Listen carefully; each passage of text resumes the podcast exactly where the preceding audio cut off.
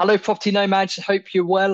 We'll go straight to an article from The Guardian, who are reporting on UK house builders, and a few of them reporting that it's a little bit tough out there at the moment when it comes to building houses.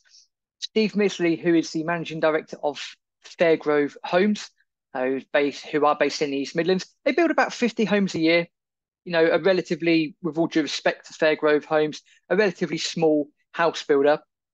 They're one of a, a number of firms that are commenting at the moment that things are getting a little bit tougher out there. And they're citing falling demand, rising interest rates, labour shortages, high material and wage costs. Some people out there will like developers, some people won't like developers for, for a multitude of reasons. But the interesting things that Mr. Midgley has said included it's taking longer for people to sell their own house. Yep, check. Uh, it's so it's taking vastly longer to exchange contracts. He says after the reservation, we're talking three or four months, whereas at one time we'd have had that down to four to six weeks. All of that puts stress on the working capital, the work in progress, and everything.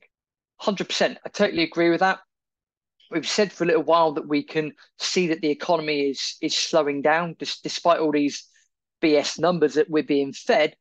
We're seeing that with the increase in interest rates, with cost of living squeezes because of you know government reaction to everything that's gone on in the last couple of years, it's slowly starting to take its toll. Whenever the Bank of England increases interest rates, the knock on effect normally takes 12 to 18 months to work through the economy. So, despite the fact the Bank of England rate is now 5.25%, again, we're not going to see the, the big impact of this for a little while. It is concerning that the smaller house builders are picking up that things are just taking a little bit longer. And for managing cash flow from a property point of view, that can be quite challenging, 100%. Barratt Developments, uh, who's one of the largest house builders in the UK, has recently said it would build 20% fewer homes this year. Taylor Wimpey, who's another big builder, has said the share of its first time buyers taking on mortgages of more than 36 years has almost quadrupled since 2021, up to 27%. There was an article uh, last week. Basically, Taylor Wimpey have started doing 36 year mortgages in order to try and entice people to lock in that rate and lock in their home moving forwards. More and more house builders are op- uh, operating, uh, of offering more incentives, I should say. Uh, so Cameron Homes here, are based in Staffordshire, offering discounts and free extras such as carpets and upgrades uh, to persuade hesitant buyers. So, what does all of this mean? Well, all of this means that the rate of house building seems to be slowing down for, again, all of the reasons we mentioned at the start of the episode. And we're seeing that with the drop in house prices, about I think it's about 3.9% as per July data, with the combination of interest rates increasing, cost of living, etc., etc.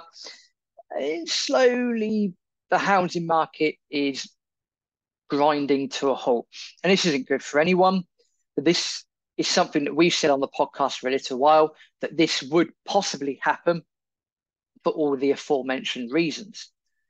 So, what do we do moving forward? Well, I'm not here to, well, we are here to half make predictions thinking about it. We have said that Q4, or I will say now on record, Q4 2023 is going to be very gnarly for people here in the UK. It's probably going to be quite gnarly for people worldwide. Why is that? If we look at other data, the yield curve in the USA has inverted. It's showing it's one of its biggest, steepest declines or inversions since 1981. It's also on par with 1929.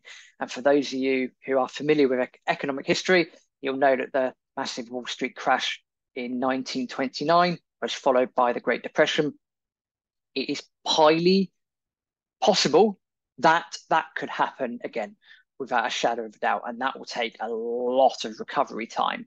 I believe there's also a nice big recession in the early 80s as well. So that piece of data is concerning. Uh, there's also recently there has been a bank downgrades. So Moody's, the ratings agency, has downgraded uh, banks, uh, which has led to a knock-on effect with bank share prices. What does this mean? Well, not too much in August. A lot of people seem to be on holiday, but we find that if we look at the other crashes in history, a lot of them seem to happen September, October time. I don't think this is going to be any different this time around. So all of these economic warning signs are here. What doesn't help is when government comes out with data to say, hey, yeah, the economy is uh, growing at 0.2% or whatever it is, citing extra bank holidays that we've had.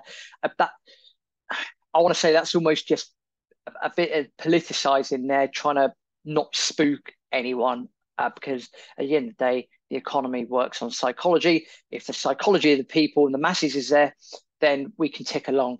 If the psychology is dented and consumer confidence is broken, then that is also what it's going to cause steep declines. So there's a lot going on here at the moment, and we've got to try and put all the pieces together. So just to summarize, house prices have fallen by I think it's about 3.9% as per July data. Looking at this article here, uh, we're starting to see uh, various managing directors of various house building companies here in the UK uh, saying that it's getting tough out there for a, a, multitude of reasons. Even the bigger house builders, your Barratt Homes, your Taylor Wimpey's, they're saying, hang on a minute, hands up, we're decreasing the rate in which we're building new homes for the same factors we're also seeing uh, bank ratings decrease, which again should raise at least raise your eyebrows, if not maybe open one of your eyes. What's the solution here? We're not independent financial advisors. We we never have been. We never will be. However, we can say to you, you should probably look at putting some of your allocation into physical metals. Why? Because that's true money we do urge you to go and do your own homework, your own research into why you should do that. My reasons would be there's no counterparty risk and they're true forms of money. Everything else, not so much. So get ready, do prepare yourself. Please, please, please do prepare yourself for what's coming down the road. Uh, next episode is episode 400 of Property Nomads, uh, an incredible milestone. Uh, it's just going to be a regular run of the mill episode we'll do something special for our 500th episode as and when that is. So take heed, be careful out there. September, October this year, it's going to be, I think it's going to be quite gnarly. I really, really do. Share this message out with as many people as you can. Like us, like the podcast, subscribe to the podcast if you don't already do so. Go and hunt us down on YouTube. Uh, type just search for Property Nomads. Subscribe to our YouTube channel and do that bell notification thing so you can get updates as and when new video content comes out. Stay safe, get ready, be prepared, and see you in the next episode. Thanks for listening to Property Nomads. To help the podcast even more, please do head over to patreon.com forward slash property nomads. That's patreon.com forward slash property nomads.